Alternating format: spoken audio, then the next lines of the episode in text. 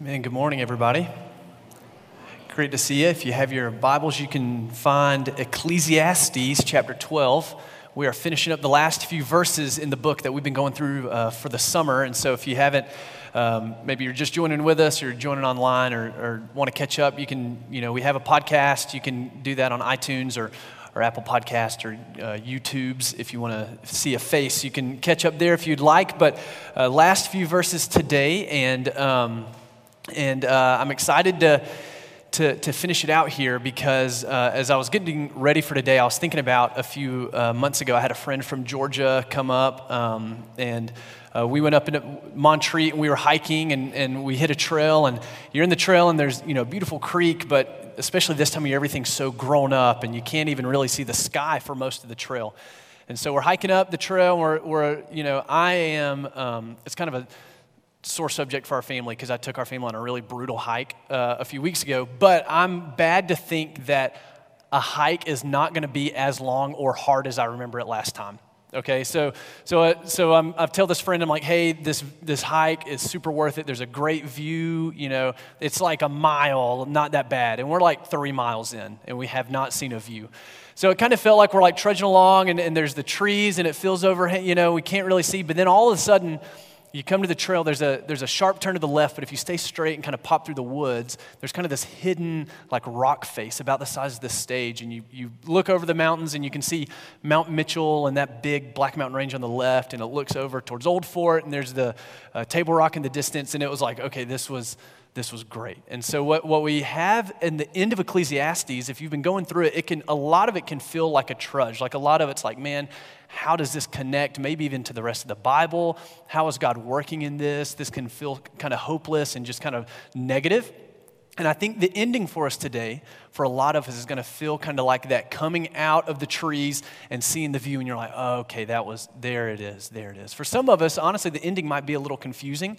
Like, how does this fit in? How is this good news? And so we're going to talk about that for us. But, but let, let, me, let me pray for us, and then I'm going to read verses 9 through 14 of Ecclesiastes 12, and then uh, we'll jump into the sermon. Jesus, thank you uh, for your word. Father, thank you for your Holy Spirit that, that as we open your word, as we read it, as we hear it, uh, that, that it, your word says, testifies about itself, that it's good for teaching and reproof, and that your spirit illumines the truth to us. So, so, Holy Spirit, do that. Be with us today, and may we leave here more trust and faith in you, Father, through your Son Jesus, than when we came in this morning. It's in the name of Jesus we pray. Amen. Amen. Let me read these last few verses. So here we kind of step back a little bit, and, and the author of Ecclesiastes has referred to himself as the preacher or the teacher all throughout. And so these last few verses, we actually have a different uh, writer who's kind of reflecting on everything that the preacher has done. So, so kind of reflecting on everything that the author of Ecclesiastes has given us. And here's what they say they say, besides being wise, the preacher also taught the people knowledge, weighing and studying and arranging many proverbs with great care. The preacher sought to find words of delight, and uprightly he wrote words of truth. The words of the wise are like goads, and like nails firmly fixed are collected sayings. They are given by one shepherd. My son, beware of anything beyond these. Of making many books, there's no end, and much study is a weariness of the flesh. A good word as we go back into the school year. The end of the matter, all has been heard. So fear God and keep his commandments, for this is the whole duty of mankind. For God will bring every deed into judgment with every secret thing, whether good or evil. And so here we have a person reflecting on, on what the preacher has done for us. Most people think that Solomon wrote the book of Ecclesiastes and much of what's been called the wisdom literature in the Bible, which comes after Psalms, you know, Proverbs, Ecclesiastes, the Songs of Song. And so, so what we have today is I want to just give us three, three observations and then end with a few questions, okay? All right, so who's ready for a three point alliterated outline from a preacher this morning? Here, here's the first thing we get. Verses 9 and 10, it shows us that we get an example of wisdom. So here's the example of wisdom. Being wise, the preacher taught the people knowledge, weighing and studying and arranging many proverbs with great care. And the words sought to find, the preacher sought to find words of delight, and uprightly he wrote words of truth. And so here's what we learned the example of wisdom that we have is just the fact and the reality of how the preacher, how Solomon handled the wisdom that was given to him. See, we, we, we learn from 1 Kings that uh, Solomon was approached by God and said, Hey, give, as Solomon became king, he said, Hey, ask me anything you want, and I'll give it to you. And Solomon said, I just want to, basically, he said, I just want to be wise so I can lead your people well. And so God said, Okay, I'll give it to you.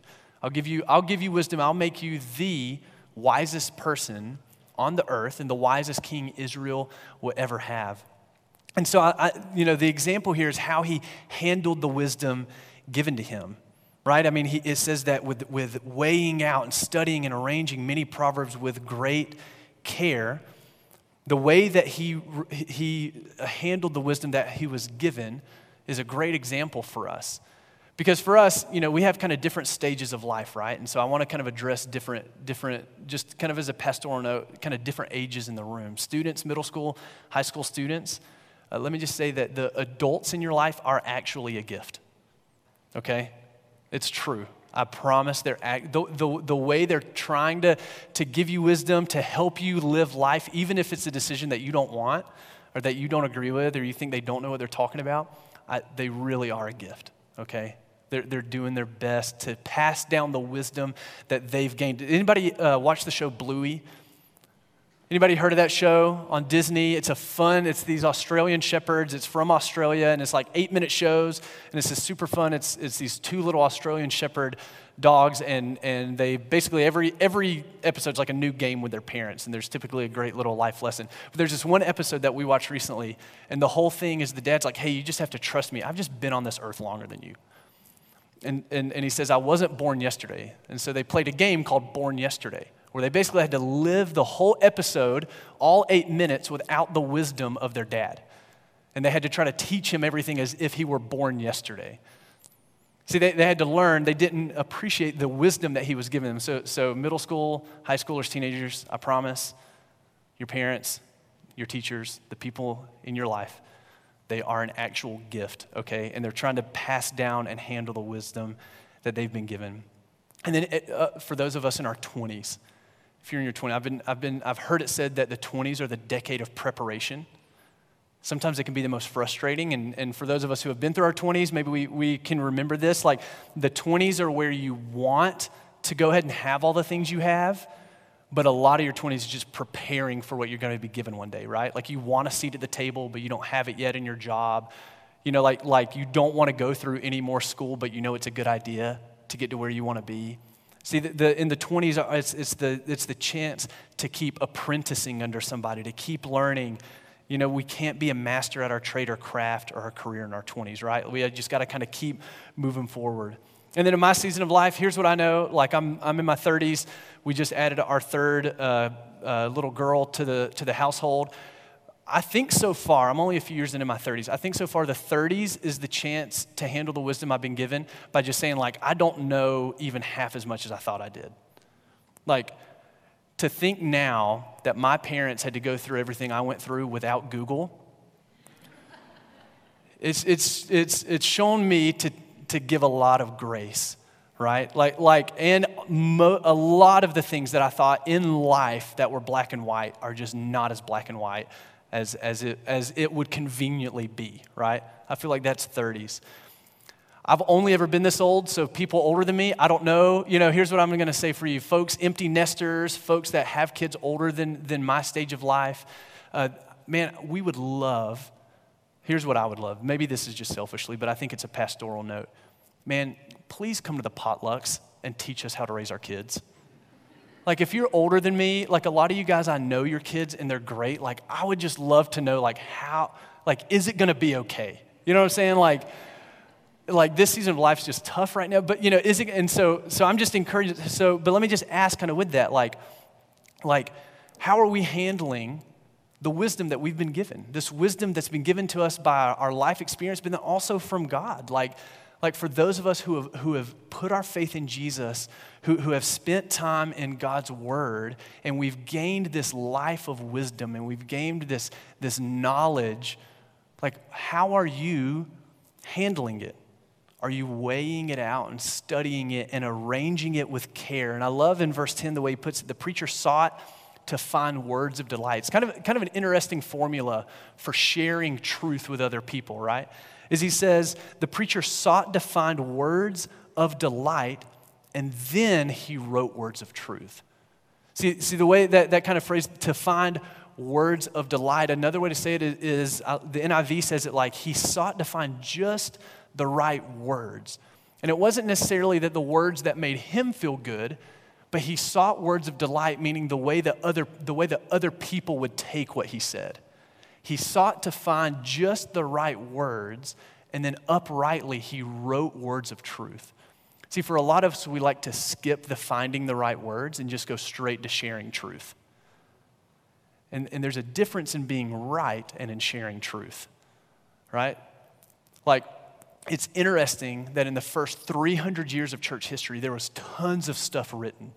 The, the, early, the earliest church fathers and mothers coming out of, of the, the time when Jesus was alive and the apostles carried on the ministry of Jesus, there's a lot of writing. It's interesting that almost nothing was written that, that made up any kind of like doctrinal statement or theological like catechism like we have now almost everything they wrote was on how to love your neighbor like jesus told us to what they did was what we can learn from that is there was a patience there to find the words of delight find just the right words that connect with the people around you and then come with truth do you know statistically it is almost impossible to convince someone that they're wrong and you're right in an argument just simply by debate and sharing truth. Like almost impossible. But if you can find just the right way, if you can find the words of delight first to share with someone before you share your truth, then you're more likely to share. And that's what the early church fathers were, were onto there, I think. You know, it's, it's, it's, it kind of connects to what James said uh, later when he was talking about the tongue being like a fire and it being the most deadly thing that, that humans have to deal with in life, the way that we talk and the way we use our words. Because here's what he said He said, James said that we bless our Lord and Father, and with the same mouth we curse those who are made in the likeness of God. See, another way to kind of put what, what the way the, the preacher used the wisdom that he was given is that he realized that with what he's been given, he can either use it to bless someone or to hurt or to curse someone, to heal or to hurt. And, and, here's just a, just a few things, a few warning signs that you may be seeking to, more, to be more right than about finding the right words to talk with the people you're around. One, you find yourself more defensive before the conversation has even started. It's a pretty good sign that you care more about being right than sharing words of delight. Another one, you care more about changing someone's mind than learning from them. And then another way is that you've made secondary issues of life primary, and so you end up finding yourself more and more insulated and unable to connect with people around you. See, because the preacher, if you read Kings, the, the, the book in the Bible, 1st and 2nd Kings, it starts with Solomon. He gains wisdom, and there's people coming from all over the world to see the wisdom and the goodness that he's stored up in, in God's physical earthly kingdom in Israel. But what's interesting is that after a few chapters, Solomon, he stops seeking the wisdom of God and he stops seeking those words of delight and he ends up taking in wisdom and words from other people and he doesn't use it well. And almost immediately after that, Israel finds himself in war and battle over and over and over. Because what happened was, as Solomon sought, as he stopped seeking to arrange and study and share the words of truth and find the words of delight, he ended up insulating himself and finding himself in conflict with other people over and over. See, the, the wisdom, shown, the example of wisdom the preacher shows us that he was more willing to seek words of delight for other people. And then, you know, it made me think about Jesus, right? Jesus, when addressing people who were not a part of God's kingdom, right? People who were oppressed, people who maybe did not believe in God, people who were far from God. It's interesting that he always used grace and kindness, and he called people in. But whenever he was talking with people, the Pharisees, the scribes, the teachers of the law who thought they were in God's kingdom but were, were more concerned with being right, than being true with others. He used really intense languages and he would, he would use images and parables to, to show them that they've insulated themselves from, from being able to share the words of delight with the people around them. That's the first observation. It's an example of wisdom. The second one's an, an exercise of wisdom. Look at verses 11 and 12. It says, The words of the wise are like goads, and like nails firmly fixed are the collected sayings. They are given by one shepherd. The, the Hebrews kind of treat it probably means like they are given by a shepherd, carrying on the illustration of the goads and the nails. We'll talk about in a second. It says, My son, beware of anything beyond these. Of making many books, there's no end, and much study is a weariness of the flesh. I, I remember uh, in high school, I played soccer all through uh, life, still love to play whenever I can. And I remember uh, first two years of high school, I was like five foot six or seven and like 130 pounds with rocks in my pocket, you know. and then I came back my junior year and I was like six one and like 180 pounds. And my, my calves just would not stop cramping. Like had a crazy growth spurt in high school. And so because of that, my, uh, my coach changed my position. So I changed positions on the field totally. And I, what happened was, because basically my whole life I'd played the same position, changed positions on the field, and the, and, uh, the coach, I would find myself in the game, I wouldn't find myself, I, I would start kind of wandering back to the position that I played before. And my coach would just yell out from the sideline. I remember he would just yell, he'd say, Where are you? And I kind of had to stop and be like, Okay, I'm supposed to be back over here. You know, I'm supposed to be in this spot. And so I just remember that's what he would yell all the time, like, Where are you? Matt, where are you? Because I wasn't where I was supposed to be. And what he's saying is that the exercise of wisdom that we see here is kind of like my coach was, was using the words there to, to redirect me back to where I, I needed to be. Uh, what shepherds would do, a goad was like kind of a long stick, uh, typically five or six feet long, and they would put spikes and nails at the end of them because sheep have wool that's really thick. And so, in, a, in order to get the sheep's attention, they'd have these long sticks and they'd kind of they'd poke them with them to get them back in the right way. And so, what he's saying is the exercise of wisdom that we have here is just being willing not only to take in the Word of God and take in the wisdom that God's trying to teach us in life, but it's actually taking it and allowing it to guide us and allowing it to rub up against the things that, that may maybe we think are true or the way to live but, but it offers something different than that. See, wisdom that we learn from, from, from God's word, that we learn from life experience, that we learn from the people around us, is what God puts in our lives to help get us like back on the right track. It helps us stay within those lines. It's where like Psalm 16 says that the lines have fallen in pleasant places for me. It, it's knowing that God has kind of set limits on our lives that keep us moving straight. And see, the, the Bible is, is not simply just a book of like wisdom sayings. It, it is that, but man, it's, it's so much more than that. It, it's a way that teaches us, it's God's word given to us to show us that He is redeeming all of creation back to Him. And it gives us a vision for life that, that aligns with the way that God is moving and working in our world. See, since Adam and Eve sinned, and that foreign agent in God's good world came into the creation, sin that leads to death. God has been doing the work of reconciling his good creation back to himself. And he has a plan. He has a plan for how humans, how we can thrive, how we can flourish as human beings in relationships with each other and with him. And when it's, un- it's when we, as humans, understand that it's only through submitting and letting his wisdom guide us that, that we can experience that flourishing and we can live well in his kingdom.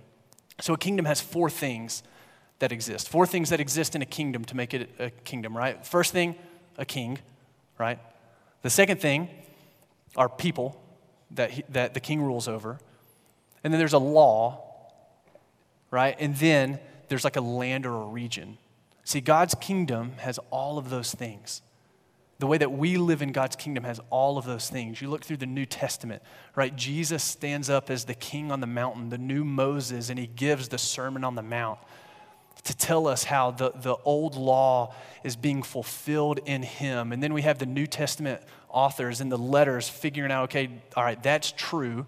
Jesus inaugurated his kingdom by coming, by dying to pay the penalty for sin and raising from the grave.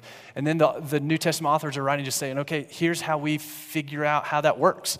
That's why they're all written with names at the top. You know, to, to a city in Rome, is, is going to figure it out a little different than a city in Ephesus and a city in Colossae and, and Thessalonica. And so it's just figuring out that life, but all of it comes back to how do we live in the reality and how can we be guided by the wisdom that God's given us in His Word and by sending His Son Jesus? Like, like, like how does that work for us? Because the problem is, verse 12 is a very real thing that we experience in life, isn't it? right? When it says, like, like, hey, beware of anything that goes beyond the wisdom that's been given to us by the one shepherd, right? He says, because we know basically what that is, is it's not necessarily creating our own words, but we do that kind of intrinsically humans. Think about how much effort we go through on a day to day basis to try to create a world that thinks we don't need God right? Like, just think of the, the, the, systems and structures that we create in our lives, and that as human beings, and, and, and, I think culture is a really great thing. And I think government and, and economy and philosophies and all that are really important things to function well. But just, just all of those things, when they go together, it, it gets us, the, the, the trap is when it gets us to think that we have these things so we no longer need God. Or the opposite, where these things exist and they think they're the only way that we can experience God, or that they're things that up, that like support and hold up God in our lives. And we find out that it's true, right? That it's exhausting. That anything beyond what God's given us is a weariness of the flesh. And I brought up the kingdom because it's just a good reminder for us. Like, thank God that He has established a kingdom and a rule that knows no end. Right? That Jesus actually rose from the grave and ascended to heaven and is sitting at the right hand of the Father, ruling his people. Right? We, we, we are a part of a kingdom when we place our faith in Jesus, and as we live the life that Jesus has called us, we participate in a kingdom that is not dependent on the economy or the strength of the dollar. Right? Thank God we live a life and love to those we, in con- we come in contact with in our jobs, our schools, our neighborhoods, because we know, right, as we read throughout the, the, the, the scriptures and as we look at the history and the reality of the world around us, that even when nations and empires crumble, that we have a king that does not sit on an earthly throne. Like, thank God that we don't have to despair and give into fear when we look around us and the culture is changing so rapidly that we don't know how to keep up with it.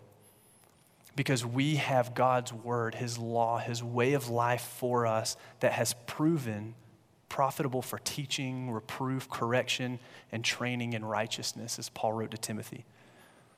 Right? Thank, thank God that we can stand in the midst of a beautiful heritage of faith when we read Psalm 46 that says that, that God will not be moved even though the nations rage and the kingdoms totter. He utters his voice and the earth melts.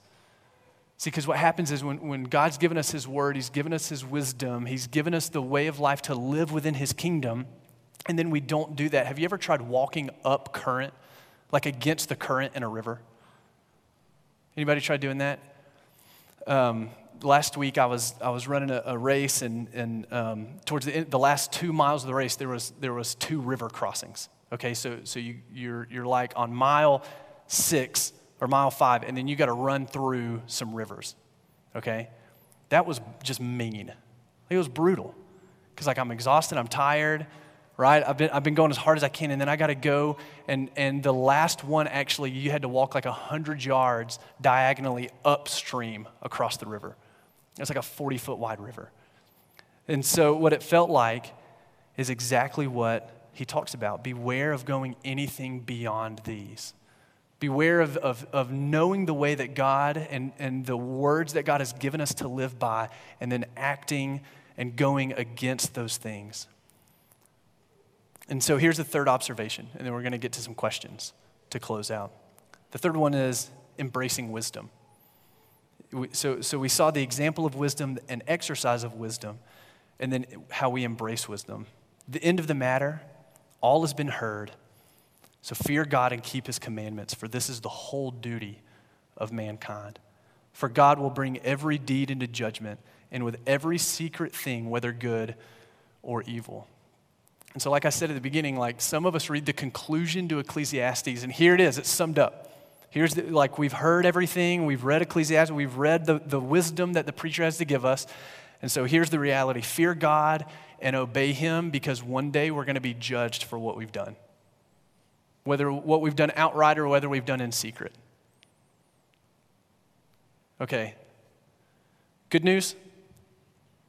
Bad? Right? Like that's the thing. Like, like, we talk like the hike. Like that's what made me think of the hike is your hike. You come through and you see it and you're like, wow, you know. Or like my buddy from Georgia, we walk out onto the rock face, and I did not know that he was terrified of heights.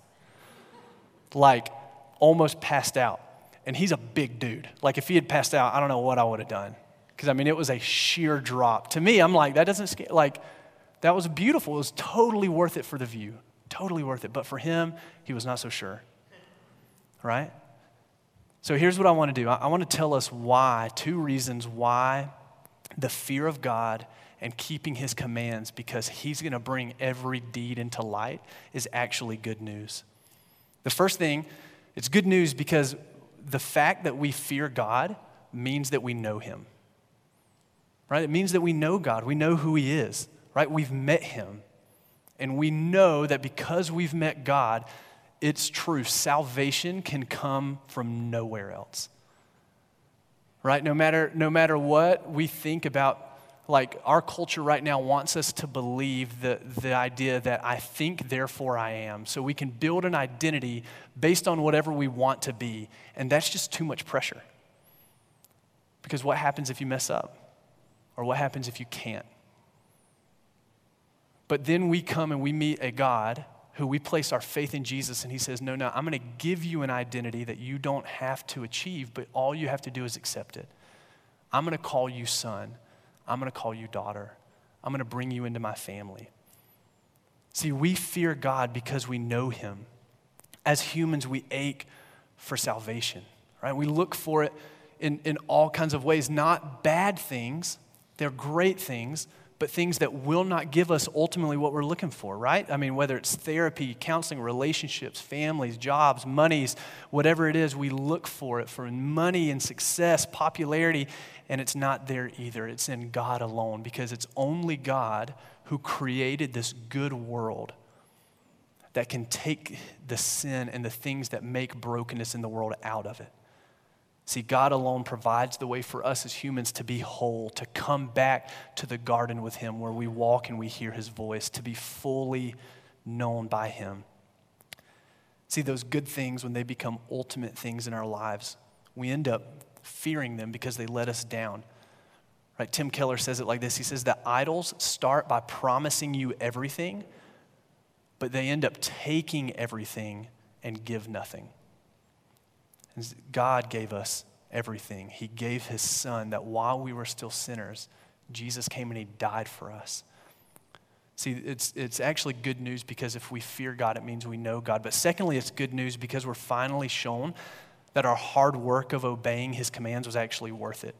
Like, not that, not that there's any doubt, I don't want to I don't want to put doubt here, but it's the appearing of Jesus to judge the living and the dead that vindicates us, the New Testament authors write, right? It's why Paul said that in Romans 1 that God will judge the secrets of our hearts through Jesus. Like, that is really good news because I couldn't imagine how terrible it would be for God to judge all my secrets without the mediator, Jesus, being in between. Right? Like, we have a wood stove in our house, and, and it's how it heats the front part of our house in the wintertime. It's right in our living room, and I love it. But with little kids, it kind of changes the dynamic of it a little bit, right? When you have a crawler in the house. So what we did was we bought this thing that, that in, the, in the wintertime we drill into the wall and it goes around and it protects it. So what happens is our kids can get close enough to the fire to experience its power and its warmth without getting burned. Like, like without feeling the true reality of being in a fire. And see what Jesus does, Jesus offers us as the mediator this chance to get close enough to the all creating, sustaining power of God who that because of sin in the world sent his son to die to pay the penalty for that sin and to take on all the wrath for us. So that one day when we stand before God and he judges our hearts and he judges the reality of how we've treated this creation that he's given us and entrusted us to, that there's a mediator, that there's that screen between me and the, and the consuming fire. And his name is Jesus because he came to pay the price for our sins.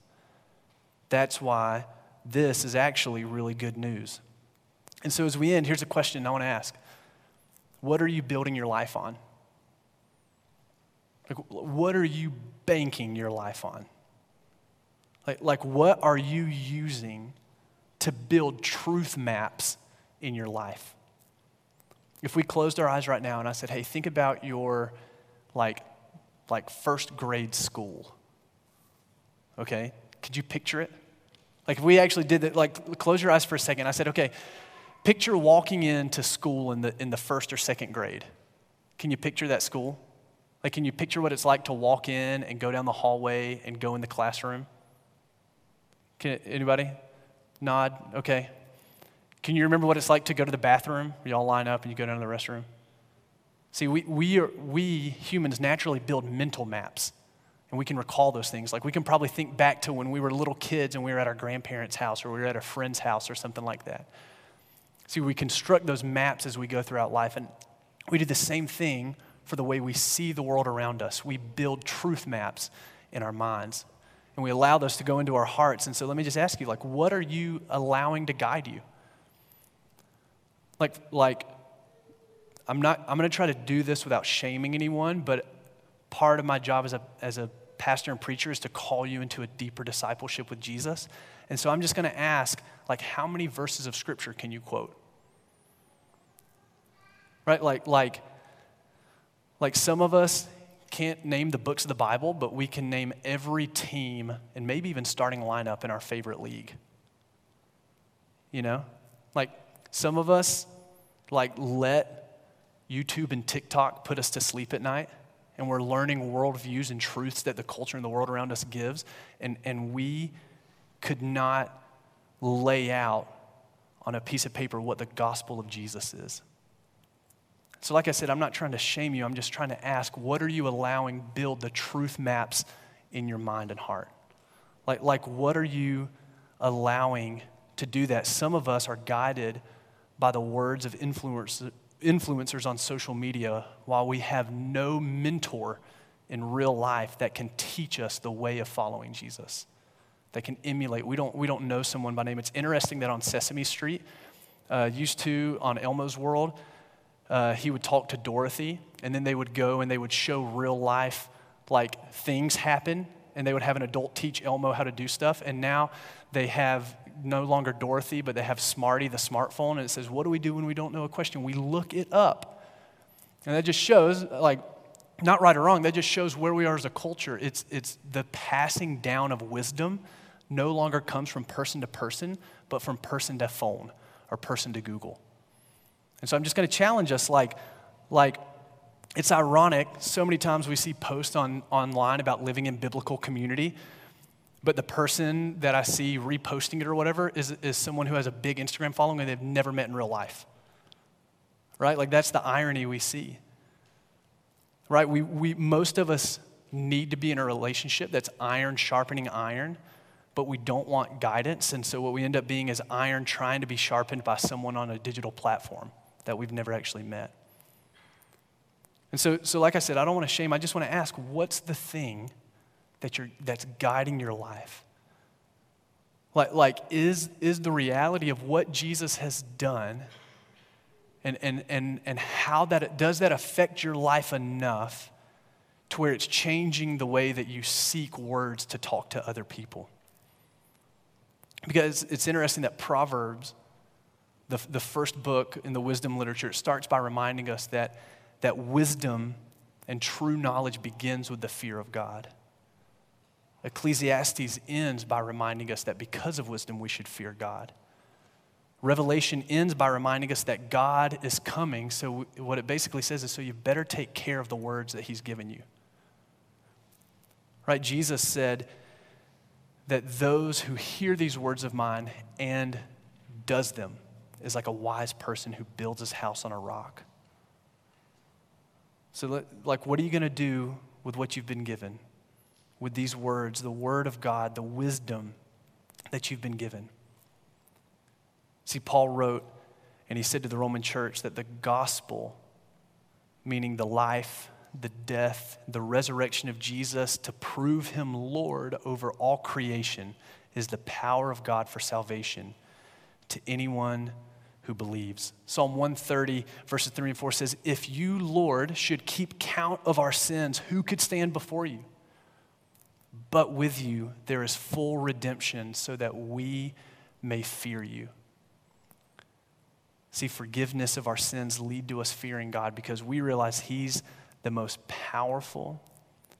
He's so much more powerful than our strongest enemies of sin and death. And when we see His wisdom as guiding us in life, as we see it better to build our life on the words and the wisdom of God over everything else, that's when we start to let it be goads in our lives, the nails on the stick that keep us in line, and we see it as a blessing and not a curse.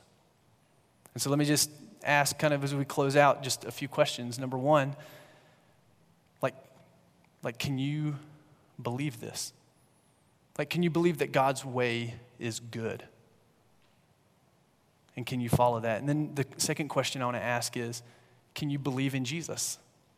Because there might be some of us in the room today who, who we hear the good news of Jesus and we say, man, I, I want to be set free from my sin. I want to be set free from death. I want to be in a relationship with God where I can know Him and I can be led by Him. And, and I, want, I want His Spirit to be in me so that it can teach me truths and guide me in life. And I would just say, if you want to believe that, or maybe you're believing it for the first time, would you just tell Him? Like you can just tell him, you can say, God, I believe in what you've, that you paid the price for my sin and offered life through Jesus, and I want to follow you. And so, a few action steps leaving today. I've gotten some feedback saying people actually like homework when I do this at the end of a sermon.